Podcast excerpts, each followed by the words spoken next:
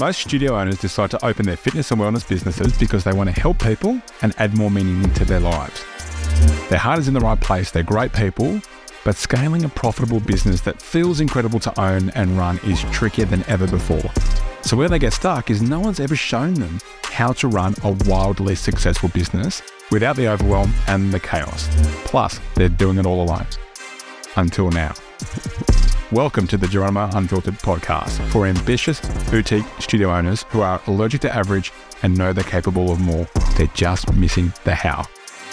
I'm Doza, your host, CEO and founder of the Geronimo Academy, and together with my crew and my community of owners and managers who are the doers and the implementers, we are on a mission to pioneer a better way to own and operate a health and fitness business while building a life you love, not hate. So if you're ready to push the boundaries, level up your money, meaning and impact, and stop doing it alone, then you're in the right place. This is going to be raw and unfiltered, zero bullshit. So take a deep breath, strap yourselves in, and let's get fucking started. Welcome back to the Geronimo Unfiltered podcast. I'm your host, Doza. and Ben here as well. And look, I want to do something a little bit different today, guys. So, Doza, if you're cool, I'm going to take the reins at the top here. Okay. I want everyone to learn a bit more about you, the host of this podcast, yeah, and the CEO of our company, Geronimo. So, look, is that cool with you? Yeah. Look, Okay. yeah. From the outside, like Doza, everyone sees the big personality, the confidence, the bravado, um, the biceps. Yeah, sure. I want to go under the surface today. Okay. Just see what's under the surface, see what makes you tick, see what possesses you to wake up at four o'clock in the morning like a lunatic every day. So you're, you're after this, Dose? I am. I'm not prepared though. Perfect. Good. Oh, All right. The best place to start, mate, is the start, right? So I met you at high school in year seven. yeah. What was life like before that, growing up?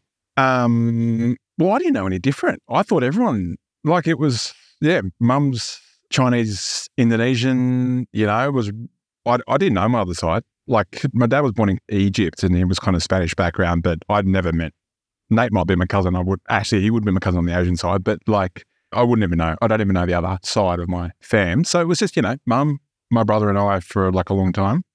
And then like I met someone, Pete, Pete came on the scene and Pete was you know, basically our stepdad for, you know, for so long through school and all that kind of stuff. But well, I just thought it was a pretty normal upbringing. Oh, I bring in Yeah. in Loft Loftus. In Loftus, South Sid, Yes, South Sid. Okay, so look, you, you rocked up at Newington year seven. What was high school like for you? well, which is a pretty fucking fancy school, right? Mm. It's a private school. I never fit in at school. Like I never felt like I was meant to be there. I always felt bad that mum was spending all that money at this private school and she couldn't even speak. Like she could hardly fucking speak English. Like, you know, worked three or four waitressing jobs just to put me and my brother through Newington, which was, how much was Newington? 20, 30 grand? Yeah, a, a lot per year. He, yeah, like we were at the furthest train station away. Like we were much the last train station before Sydney stops and South Coast starts. And it was just taking the, you know, the big scary train to school and back every day. But um, I don't know. My mum always said that her and my dad had a conversation before they broke up. And the chat was like, send the boys to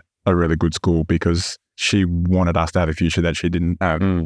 What do you reckon you took from you know your mum working those three jobs and sacrificing to send you to that school? What did you take from that? I took from that two biggest things. I reckon that was my earliest memory. Like, I, I reckon what built my work ethic and, and a big part of who I am today is I remember like um, hearing the engine start, the Holden Commodore that we had, Mhm. which we thought that was fancy as fuck. So mum would start the car and I'd just see the car back down the drive. I'd like peek out the window after I heard the car start. I'd look out the window and see the car headlights, you know, reverse down the driveway and then head off into the distance, into the darkness, and just hear the sort of engine roar kind of fade in the distance. And it was pitch black. And I thought, okay, well, that's what working looks like. And then I wouldn't see her till she came home like later that night. And that was that was life. That was everything that mum did to give my brother and I a chance. So that's probably why I'm an early riser. Yeah. That's probably why I wake up and start at four o'clock. Yeah. That's probably why I think the other thing as well, like mum never complained Mm. about work. She never, she was so fucking grateful about every job that she had, every boss that she ever had that helped her out. Still to this day, mum sends them Christmas presents Wow. to let them know that she hasn't forgotten. And so that's probably why a big value of mine is that reciprocity. Mm. And I fucking hate it when people get amnesia. Mm-hmm. I've looked after you and now you've fucking forgotten it. Yeah, Like, totally. It's just that kind of reciprocity. I think the third value that um, mum taught me without realizing was around resilience. Mm. We'll dig into that a bit more later. Okay. Yeah. Run me through. Were you, were you a bit of a bookworm at school? Were you a bit of a nerd or what? I um I tried. I tried, but no.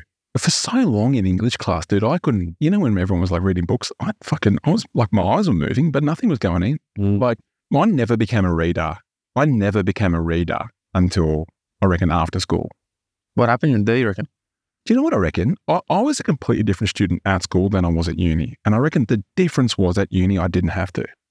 Gotcha. Okay. It was up to, eh, do you know? It's up to you. Yeah, because like the school that we went to was like everything was fucking mandatory. Read this book. Read this. Everything was mandatory. Like sport was mandatory, school was mandatory, like high school was mandatory. So Come ev- on. Yeah. everything was mandatory.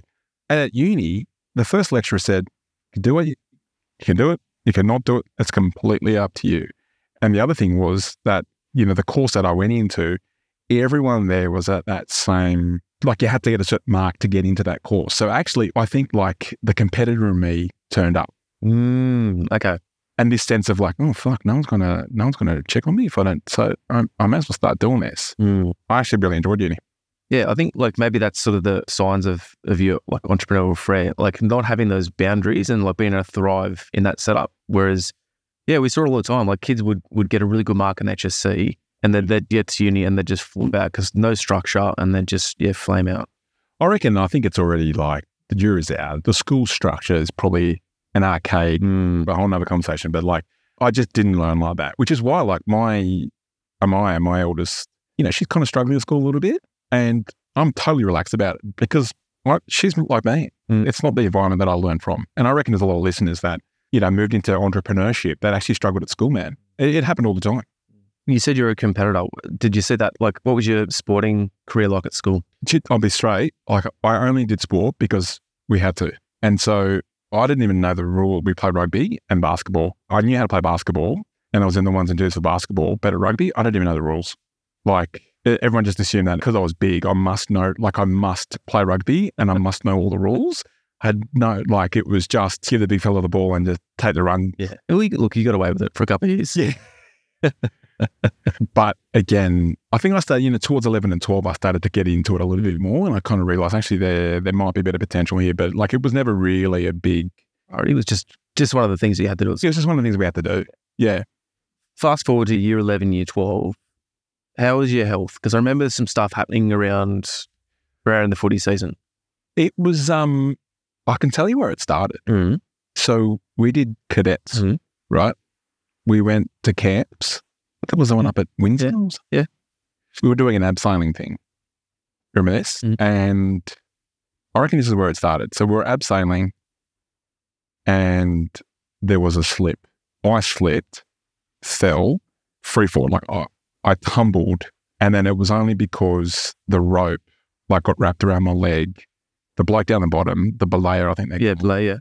was just joking with the other sergeant because someone just turned up in a ute and was handing out some coffees or something. Mm. So he completely like failed his job. I fell, tumbled, and then I think I just they pulled me down, and then I was sitting on the ground, and they were trying to sort of feed me water, and I was just like, "The fuck was going on here?" And um, I reckon there was a little bit of a shock that happened there.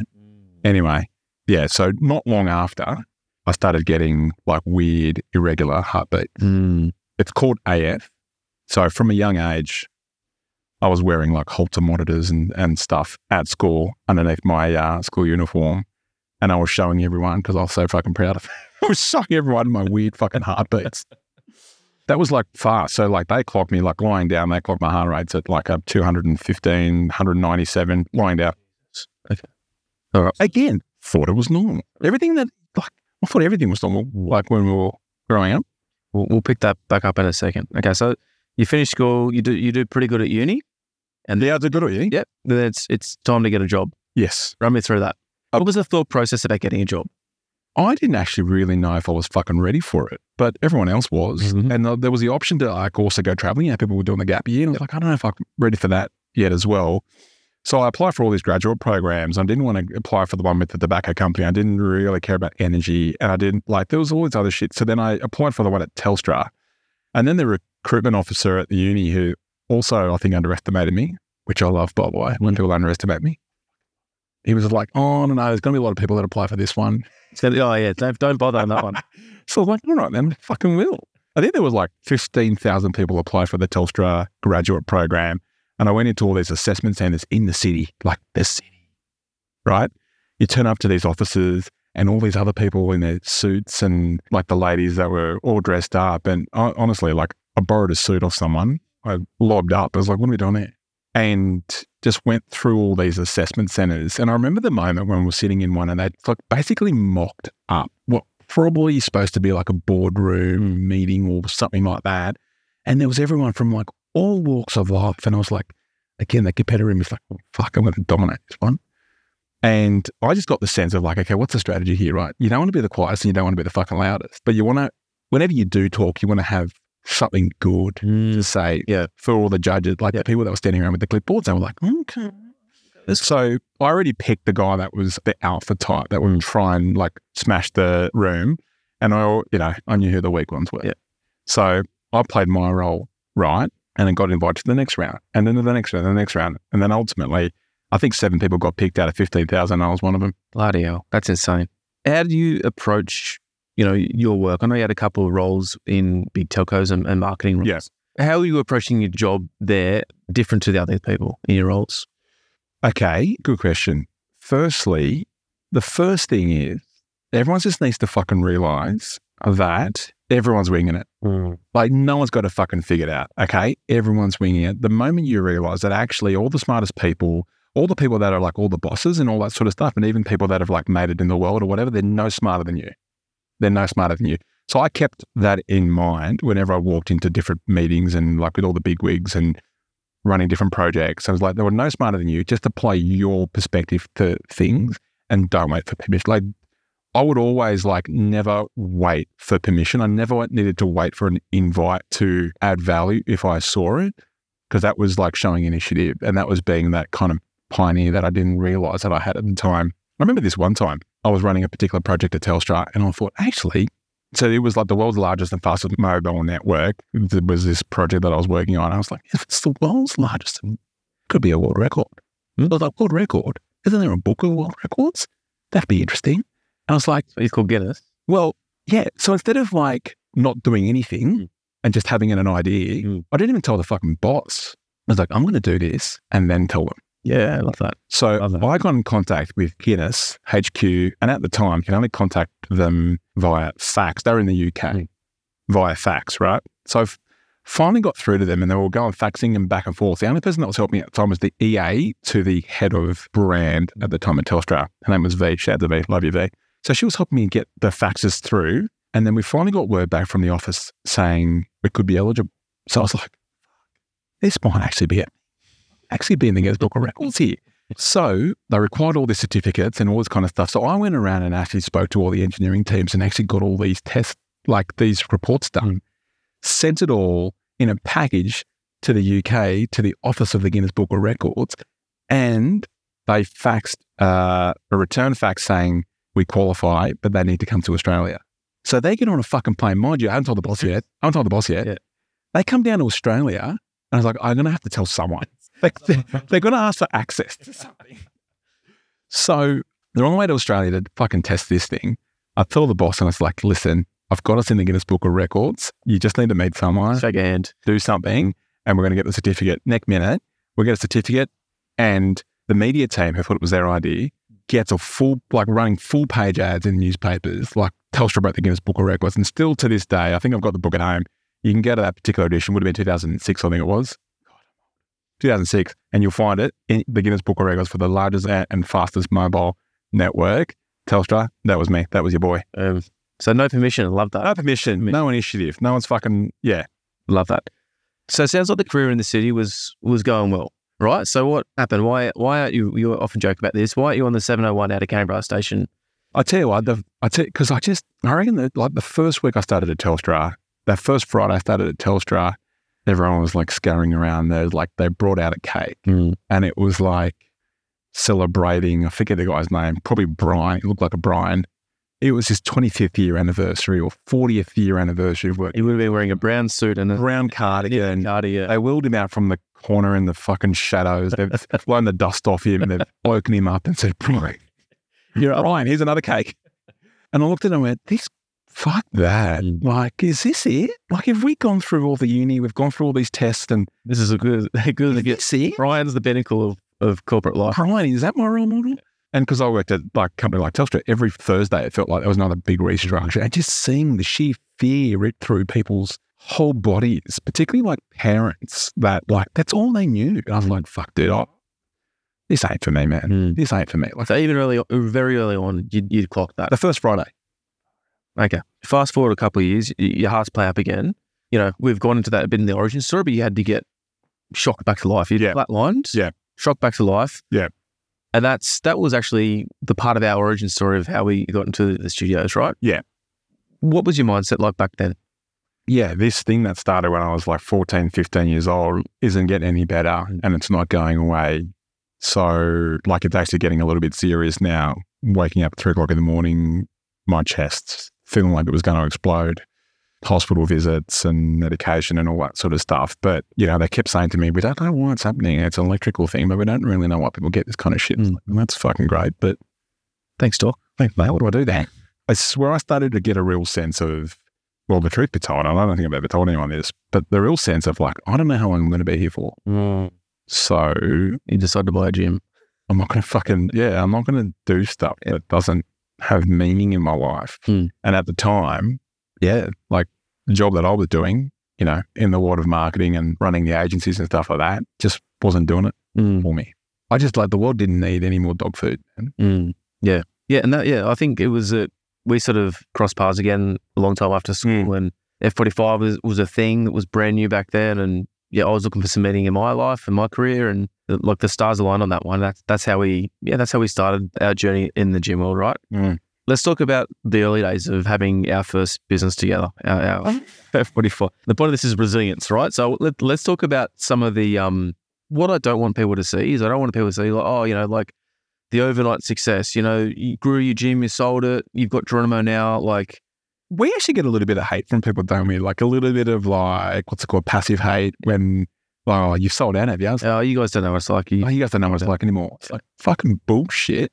So let's go back to those early days. You know, there's obviously been resilience in your personal life. Yeah. I want to see how that that played out in in the studio. Mm. Let's reverse engineer some of that overnight success. What do those early days look like in the studio? Well, for a start, um, what the hell did we think about like buying a gym or like starting a gym? Like we we had no business running a gym business. And I guess all the advice from people way smarter than us say, I think this is a good idea. Cool. I'm going to get seven. You're going to get Yeah. 14. We're going to open, yeah, we're going to buy half of Sydney up. Thank God we couldn't get enough leases. Like we were like, oh fuck, well, why don't we just start with one and we'll do it together? Thank God. Thank God. It was so hard. Mm. So from the start, I reckon we made every fucking mistake any business owners could make. Like what? Um, let's unpack some of these. Let's go down memory lane. Okay. So, oh, We start. where do we start, man? Uh, Well, for a start, how about getting our first BAS? I was going to say the BAS. What? Hold on, we don't want to make any money. Why have we got a, a tax bill? Bill, I thought we were getting money. I was like, how good this? We're getting money from the government Tax from return. starting a bloody business. Now, it turns out we've got to pay it. Pay it from what? we don't have any money. Who, who do we need to talk to about this? And what the hell's a BAS? And then we had another one. Yeah. And then every time we like just just make enough money to scrape by, another bill comes. And then what about in January when the land tax bill Land tax. out? What the fuck's a land tax bill? Yeah. And then just you get on top of everything, all of a sudden there's a rent review or a bloody CPI increase. Oh, What are these things? Like no one taught us this. This is what they should be teaching at school, right? What about the bloody people that we hired? Mm. Uh, the, the first couple of trainers, all right, guys, we're just starting out this business. We'll just start you off part time. We'll just ease into it. And they both turn around like two days later. All right, guys, we've quit our jobs. We're, we're all in. We're all in. But No, no, no, no, no. We don't even know what the fuck we're doing. the conversation that we had. I remember like this is a real gut punch when we thought, okay, we could have really fucked. We we maybe we fucked this whole thing up. And I was sitting around at like the 6.40. We only had four classes at Mhm. that time. It was at Mhm. 6 a.m., 6.45 a.m., Mhm. 6 p.m., and 6.45 p.m. I was sitting around at the 6.45 a.m. just going, okay, Okay. Is this, I'll sign my missus in to make the numbers look good. is this normal? And then it's like, okay, don't I? And I was like, trying to act cool in front of our trainers. That's all right, guys. No, that's all right. I, I see a few more people checked in for the afternoon classes. So then I'd go to work. Like, so I'd scurry into the gym, open the roller doors up, start the 6 a.m. and 6.45, shut the roller doors, scurry off to work. It's still the first one then, turn the lights on, run an agency, multinational agency, right? And pretend that I'm not worried about the gym. Do that, split at five to get down to, you know, talk to the team and open up for the 6 p.m. And guess what? No one turns up. Brutal. No one turns up. And fuck, it was like that doing 100 hour weeks. It was like that for so fucking long until things changed. What were some of the lessons from those early days that you took from that? I reckon the biggest thing is, and this is what people need to get through their fucking heads, is like no one's coming to save you. Now, look, we bought a franchise because, It was a license. yeah, oh, sorry, it was a license. That That was for like to. that was another mistake, trusting trust- trusting in HQ. No, but for us, yeah, we we we bought a license for a franchise because we were like, you know what, this is a great idea. We're like, we we're going to be investors. You know, we saw a P&L, it looked pretty good on, on the charts. Looked like I was going to be an ATM in about Yeah, a month. Yeah, all we had to do was just put a sticker on the wall and, and collect the money. Um, but yeah, obviously it didn't turn out like that. Like it felt like we had to do a lot of the thinking and brand development for the company. There was nothing. There was nothing at the time. We're going back 2014, right? 2014. It's almost 10 years ago now. There was nothing. Mm. Nothing. I remember I was doing like I was door knocking in the local area. I was like, uh, yeah, it's Andrew from F45. Who? What's that? Oh, it's F45. Is that like CrossFit? Well, That was three years ago. no, we work out with our shirts on. But anyway, if you eh, yeah, if you know CrossFit, then you'll know F45 eventually. Mm. For so long, it was like, who? What? Get the fuck out of here. Yeah, but like yeah, and we didn't wait for HQ. And some studios did, like you know, like you know, oh, they're going to send some leads down. They're going to do this software update. Marky Mark's going to bloody be on TV. We're going to They're going to save us. No. The biggest thing was when we hit what I felt was rock bottom at the at the studio when we got that letter from our landlord, Mm-hmm. A, little- a little love letter. a love letter, we'll call it. Um, that's when that underdog in me, that competitor, that raw competitor in me, I think came out. You know, when I talked to you about like, you know, school, uh, uh, like it wasn't until I went to uni and I didn't have to do it. And, uh, and, and like when I went to those assessment centers for Telstra, like it's when there was like an arena of people that were like completely underestimating, you know, the son of an immigrant. Like mm. that's when it's like, oh, fucking take it. That was slightly different. This wasn't about can we do it. This was like we had to fucking do it. We had to do it. Had to do it. Yeah. you know, who door knocks still to this day, who door knocks, but I was door knocking, man, because like I needed to get the word out there. Else, well, we're going to lose this gym and then we're going to lose this house that we just, you know, got this bloody massive mortgage for. My wife just had our first baby and we are trying to start a family and, and, you know, left a high paying six figure marketing job to fucking roll the dice with a gym, right?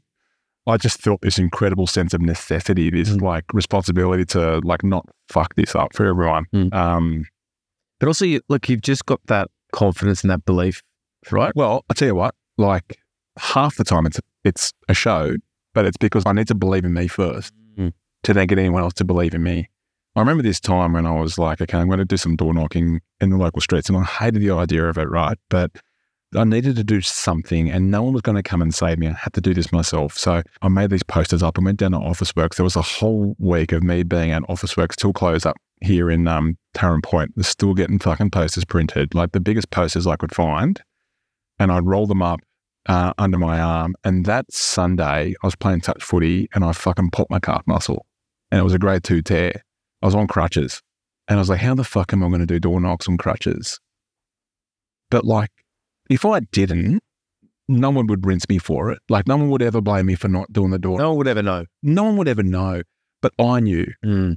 And I, I couldn't fail. Like, I can't let this business go under because it'll take everything else with it. Mm. Because we signed all those fucking forms, right? Mhm. All those guarantees.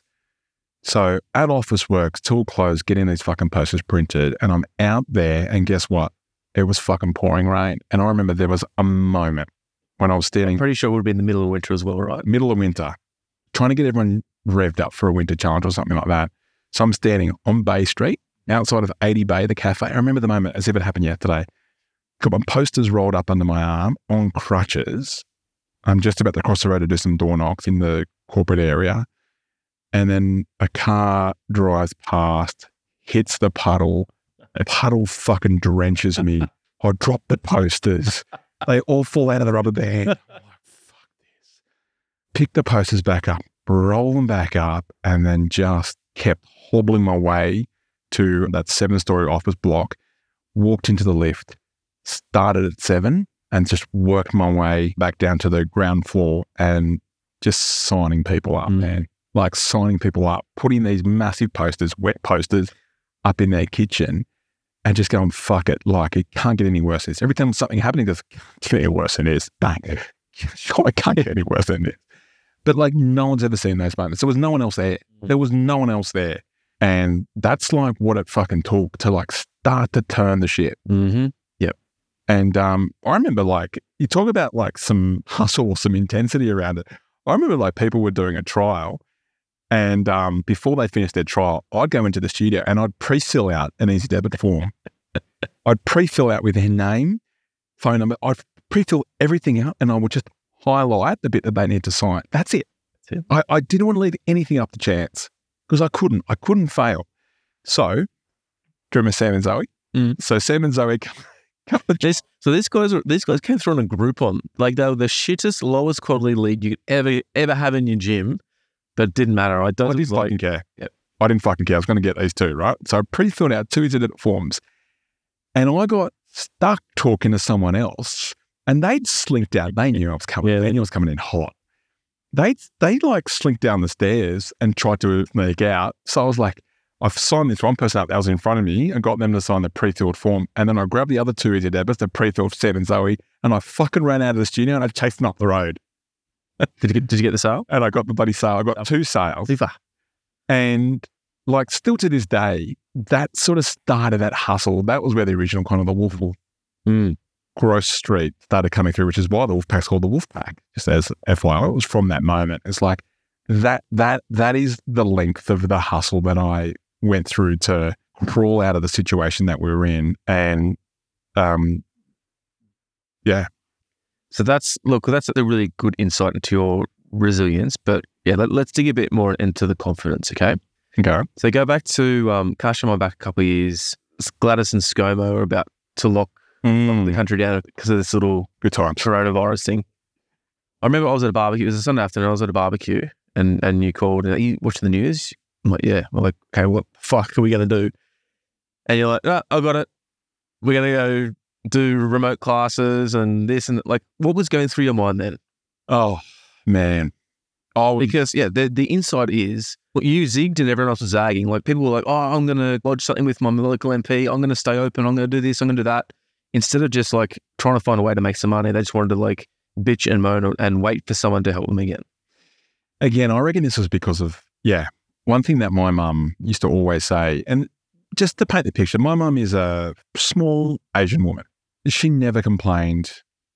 She was never the victim. She always looked at the opportunity. She always looked on the bright side and she was always grateful for the moments because, like, she had come over from Indonesia to live a better life and this was the better life. Mm.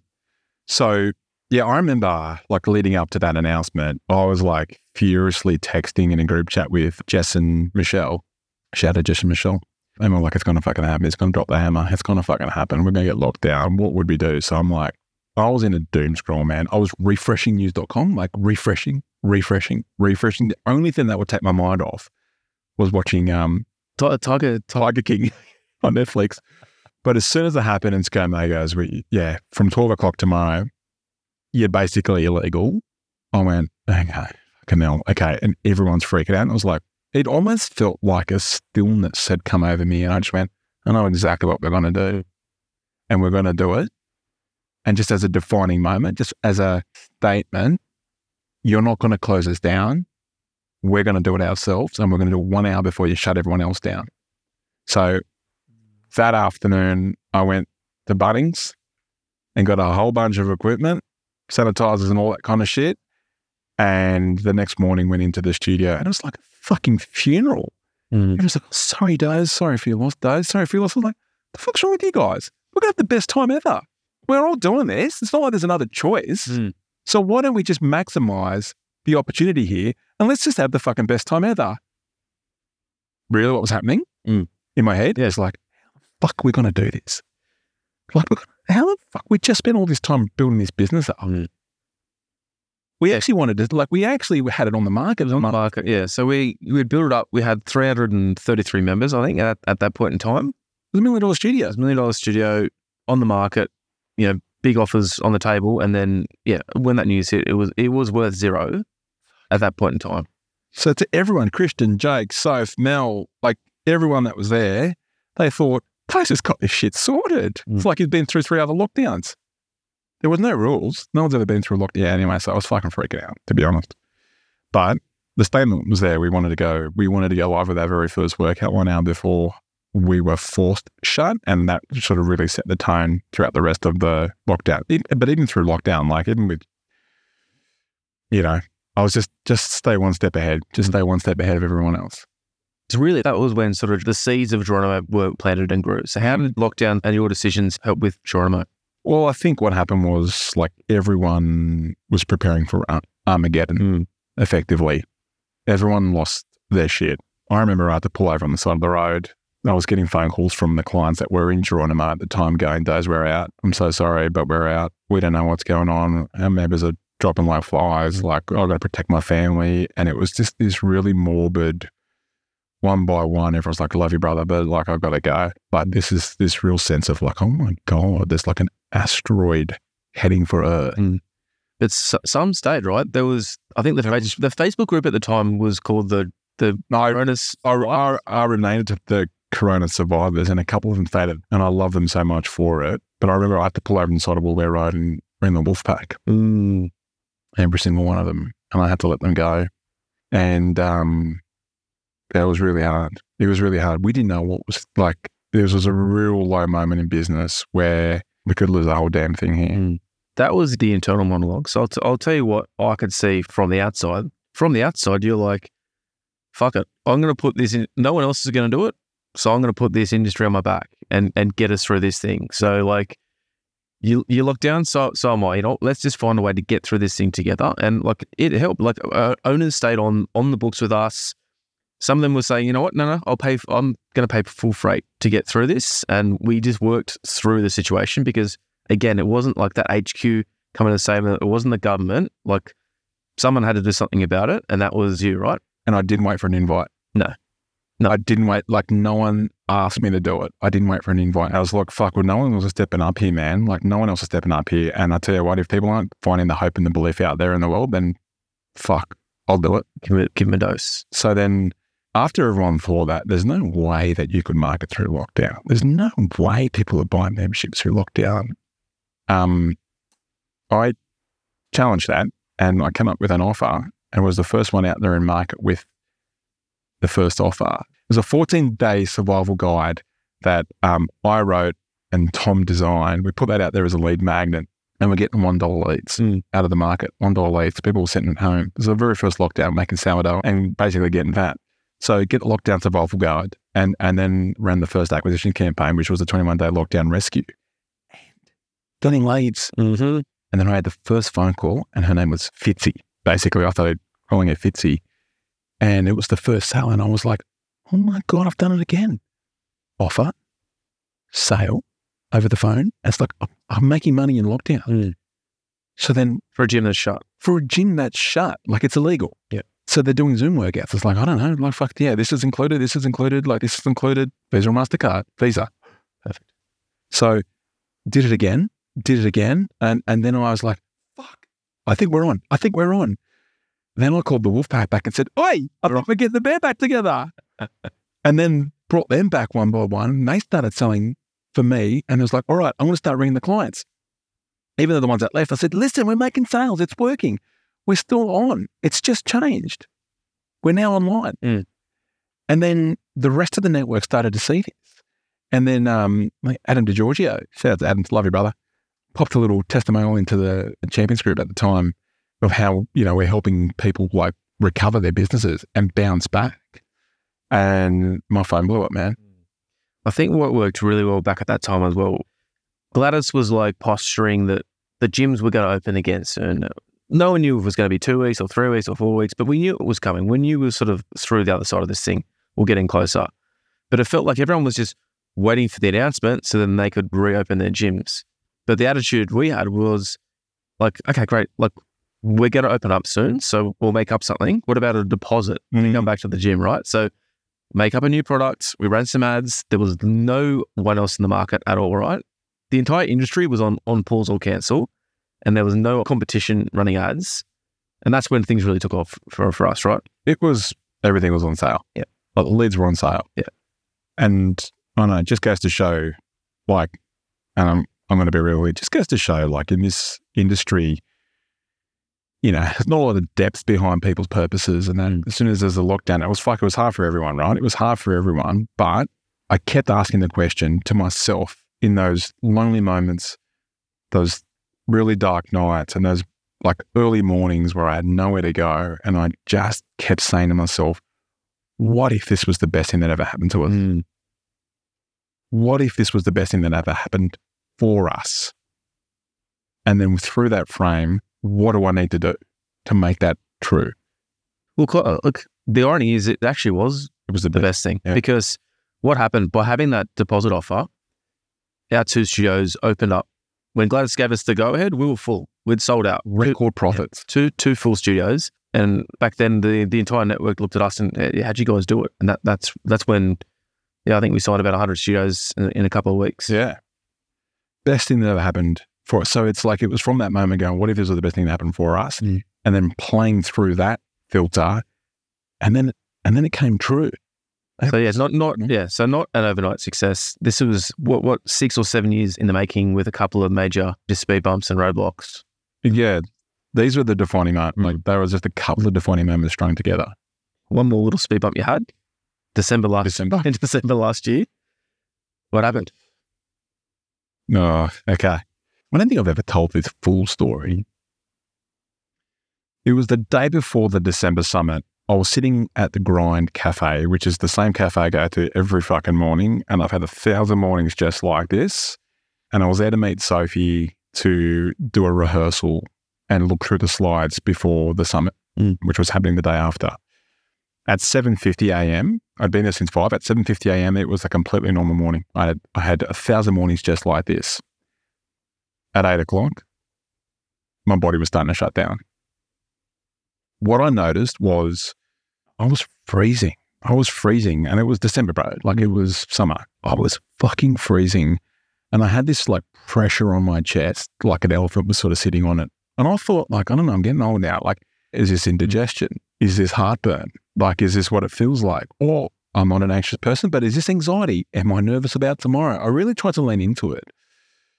But it just felt like it was um, spreading across the left side of my chest and up to my jaw and and down my left side. And then Sophie turns up. I go and meet her outside and like stand in the sun. And she's obviously used to me being 100 miles an hour. So she's like, "All right, let's go. What what's what's what's wrong?" I said, "I don't I don't feel too well." Mm. And she goes, "What's going on? Why?" I was like, "I don't know." And I said to her, "What does anxiety feel like?" And then she tried to sort of explain it. I don't know if it is actually. So she goes, just why don't you try and do some deep breathing and I'll just order a coffee. So I go sit in the sun and I try and do some deep breaths. So it's like, oh fuck, this ain't working. And then I came back in and I said, hey, um, I think I need to go. And she goes, why? And I said, uh, j- just just wait here a second. I said, I'm going to call you. I told her I was going to call you. I walked outside, sat in the sun, my back resting against another table because I almost couldn't keep myself up. And then I Googled, what does a heart attack feel like? And then I read the screen. I was like, oh, fuck, I got to go. And I remember like what was going through my mind at the time was I don't want to die waiting for an ambulance to turn up. So I rode my bike home.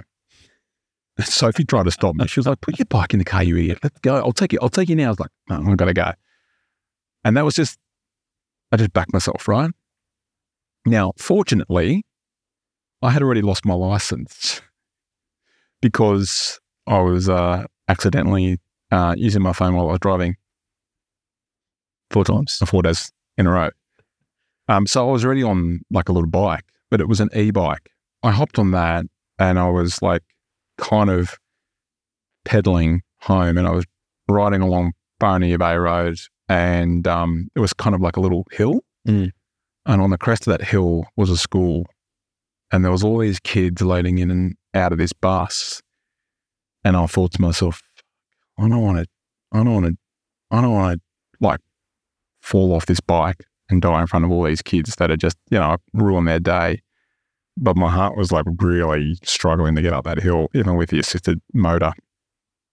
I get home, make it home. I couldn't, I couldn't lift the bike up the three stairs out the front. Open the door, flop into bed. I just felt like I, why don't I just sleep it off Mm. and I'll catch up with Soph later. And I just, I just had enough presence of mind to call Michelle and go, "Where are you?" And she goes, "I'm just up the road, dropping the kids off at school. I'm not going to go to work today because Zali's sick." I was like, "Yeah, that's right. She is sick. Zali's our youngest." Michelle goes, "What's wrong?" And I go, "I've got bloody chest pains." And because of my history, like because of my heart history, like Michelle had chest pains. I went, "Oh fuck, okay." Like we need to do something about this. So she gets home and sees me in bed, takes one look at me and goes, We're going to the hospital. We get in the car, six minutes up the road, we get to the hospital. And um, the second the nurse attached the last chest lead of the ECG, the fucking, the whole thing lit up. And she, the nurse, I just saw the panic come over her face. And she was starting to press numbers. She was trying to call people. Like she was dropping the phone. She was like, this was a moment. Like, and I just said, I asked her three questions and I said, Am I having a heart attack? She goes, Mm hmm. I said, "I- i- Is this serious? And she goes, Mm hmm. And I said, Do you think I'll make it? And she goes, We just need to get you to the room. Jesus. And within 30 seconds, I had fucking seven cannulas in me, magnesium, potassium. They were putting like aspirin just to try and thin the Mm. blood and try and like, you know, put the minerals through. Um, had they put me in a wheelchair. At this time, I was like, I had nothing. I had nothing in me. Like I was like weak as fuck. They put me in a wheelchair. They wheel me into the resus room, which this was the same resus room that two years beforehand, our our little daughter was dying in that resus room. So Michelle was besides herself. Like it mm. was kind of bringing up all that other trauma. They wheel me in. There was like it must have been fifteen doctors in there, man. Like and, nurses and students. I remember there were students in there, and they were all yelling, "Mr. Anderson, Mr. Anderson, Mr. Anderson." It's like, fucking hell, what's going on? Again, like just this out of body experience. And they put me on the table and, and they just get to work. They just get to work. Oh, it was so fucking scary. Like just all I could see was a fluoro light and just all these people like moving my body like left up, left down. And they're just kind of yelling at each other. And I remember this one little student who was like ripping open a rat test, A rat test. was coming up to me and she was like, "Oh, sorry, I've got to test you for COVID. I was like, dude, what you got to do? And then she didn't put it up far enough. It just, just jam it up there. And then she goes, bang, I think it touched my eyeball.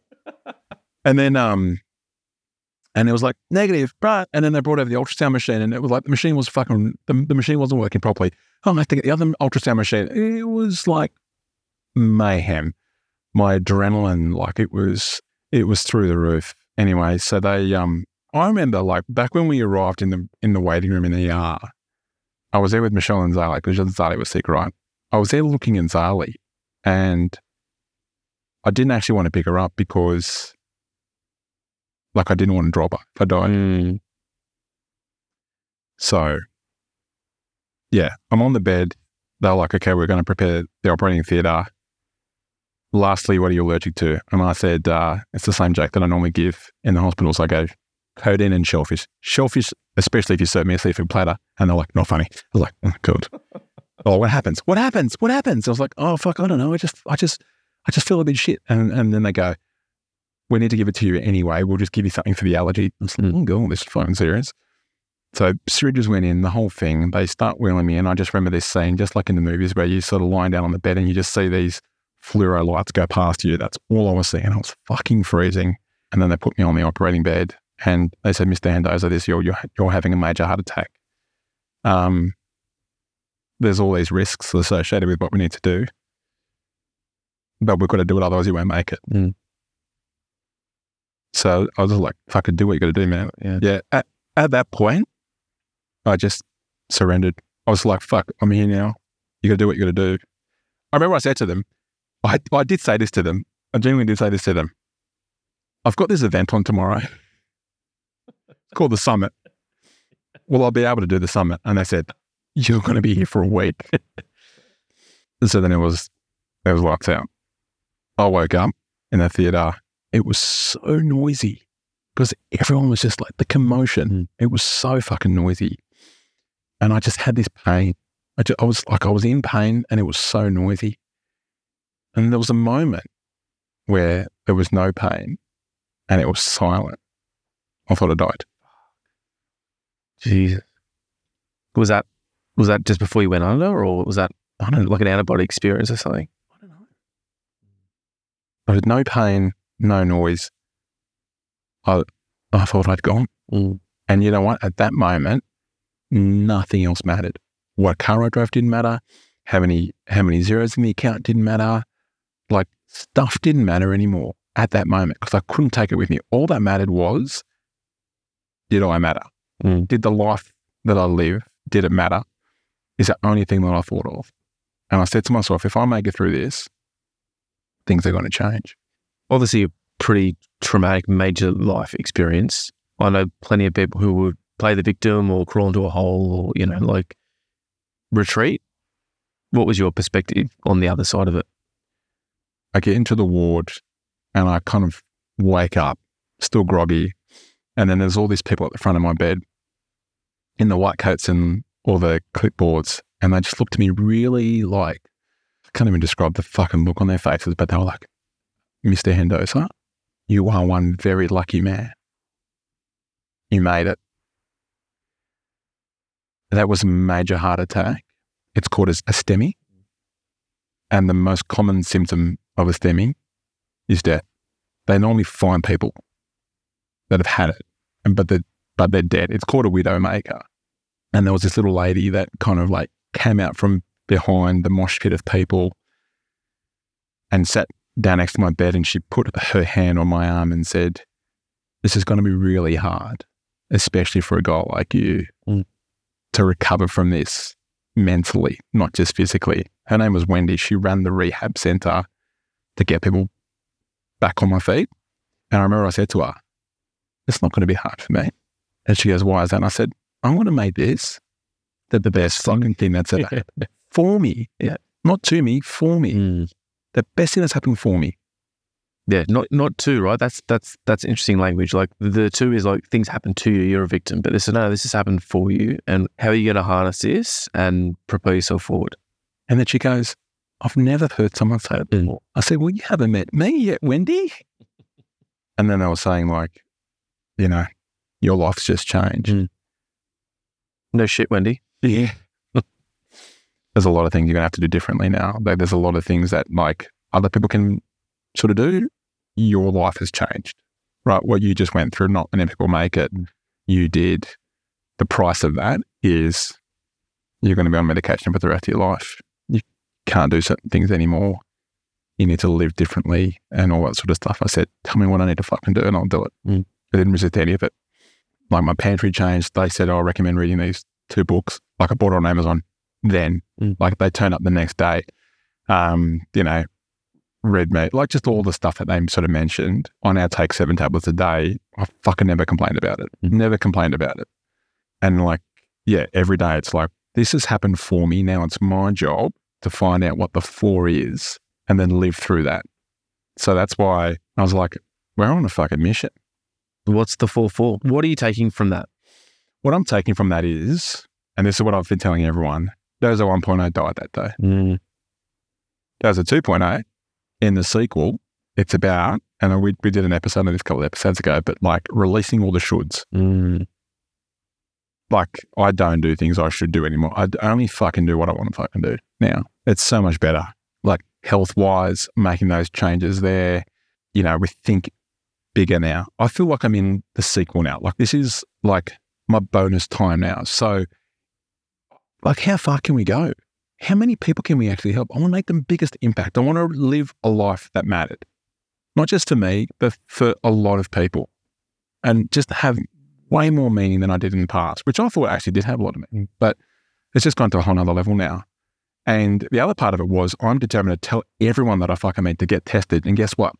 I've been telling everyone to get tested. Like you saw me how much I was posting on socials about get tested, get tested, get tested, because everyone was like, oh my God, couldn't believe it. Not you, you're healthy. It's like, dude, I was running the sand dunes two weeks before I had a heart attack. It's got nothing to do with how fit you are. It's just, for me, it was genetic cholesterol, right? So I was telling everyone to get tested.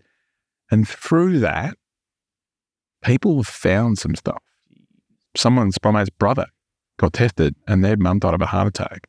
He can't work for six months while he gets some shit together. Previous members that are in different countries now, they got tested. Like why am all my mates got tested. I forced them to get mm. tested. And and yeah, about half the amount of people needed heart work done. So I feel like that's part of my mission as well, is to yeah, I reckon I've saved lives since almost losing mine. Mm. It didn't even stop there though. Yeah. You'd think if you're in the sequel, what does life look like? You think you'd be popping all the bottles, you're on jet skis, you're having parties every single fucking day. It's like your life would look like a Flo Rida mm. film clip. Yeah.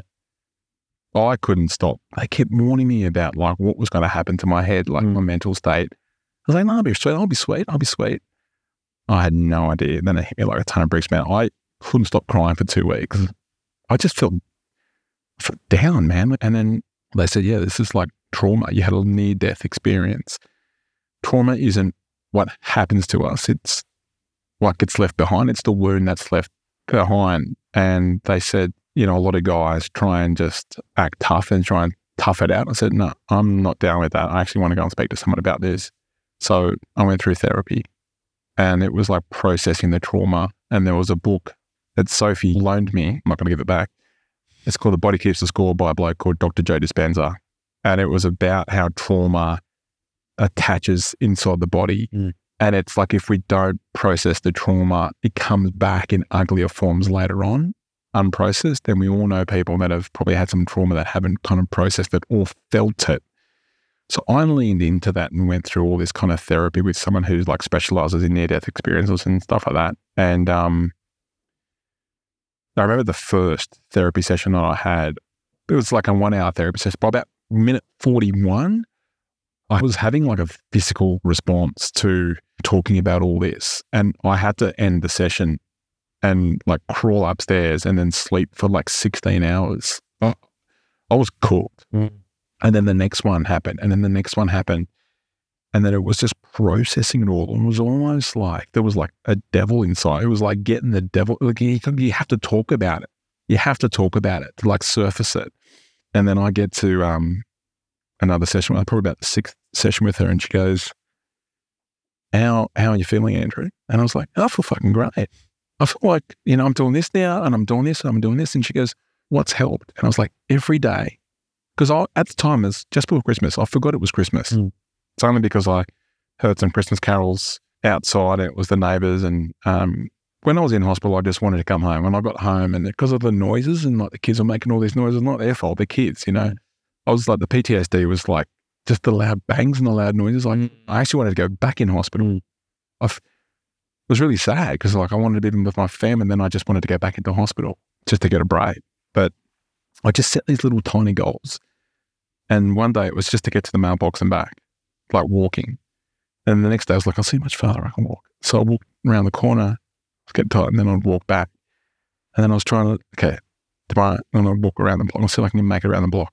So then, so, you know, made it around the block. I was like, so it's just tiny little achievements snowballed.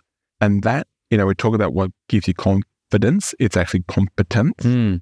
and like evidence of the fact that you can do it. That's what builds the confidence. So then I started to like make my own little snowball of like tiny little things that I'd set myself and then when I rolled into the, you know, yeah, the fifth or sixth appointment with the therapist, and she goes, I think you've moved out of post traumatic stress and now you're in post traumatic growth. And I went, yeah, I've never even heard of that. Is that a th- is that a real thing, or is that just your category of one for that? I don't know. I was like, am I?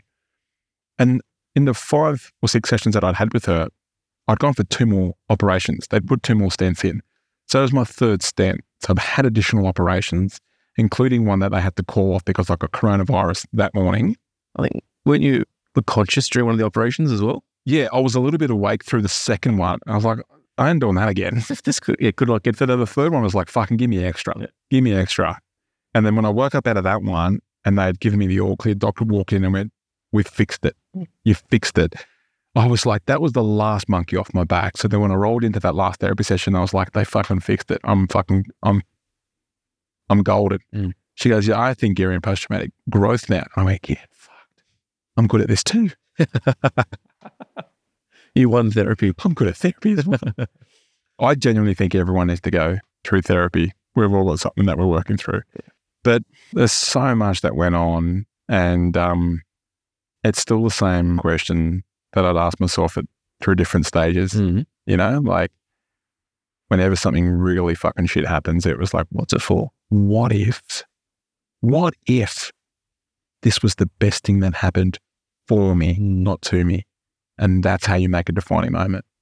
Yeah, and you know, you came back to work in sort of early early Feb, and yeah, that like that kind of attitude. We looked at the business with uh, you know with a new lens, a new focus, and we just wanted to run the business that we actually wanted to run and park some of the shit that had accumulated. Even the shit clients, Mm-hmm.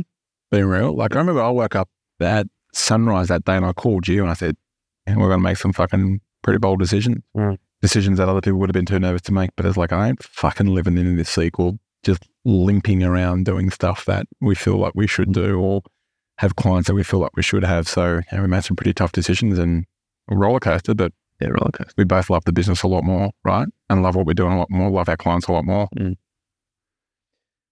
Thanks for sharing. That was uh, I was fucking, where did that come from? Yeah.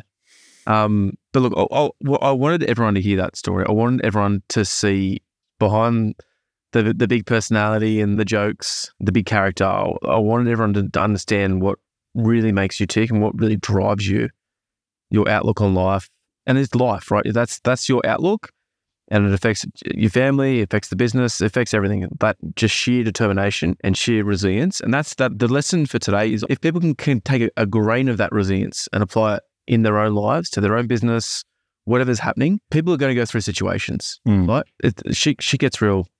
Um, yeah, for us, like yeah, that overnight success inverted commas, like it, it didn't happen. There were so many setbacks, so many roadblocks. Like we just had to just pick ourselves up and keep going. Like, and there's only one speed to go when you're on the dozer coaster, and it's full send, straight through the brick walls. You know, when we knew there was going to be another another wall, another challenge, another wall, another challenge. Like you only lose if you stop. So uh, if you can take anything from from this today is from Doza's story, just take that resilience, take that attitude. There's no victim mentality, like just that resilience and determination. That is how you're going to get that that long term success because shit is going to happen. Because what's the other option, dude? The other option is, yeah, is failing, is closing, or, or even worse, that mediocre life. You know, go back to Brian, forty years blowing off the dust and that cake. So that's the life you want, great. But like, if you want to make great things happen, I'd say you only get one shot of this, but Mm. some people get two shots. You got to make it count, right? All right, well, I'm going to leave it on that today, guys. Thanks, Doze. That was awesome. Benny? We'll see you next time. There you guys. Thanks for tuning in to today's episode.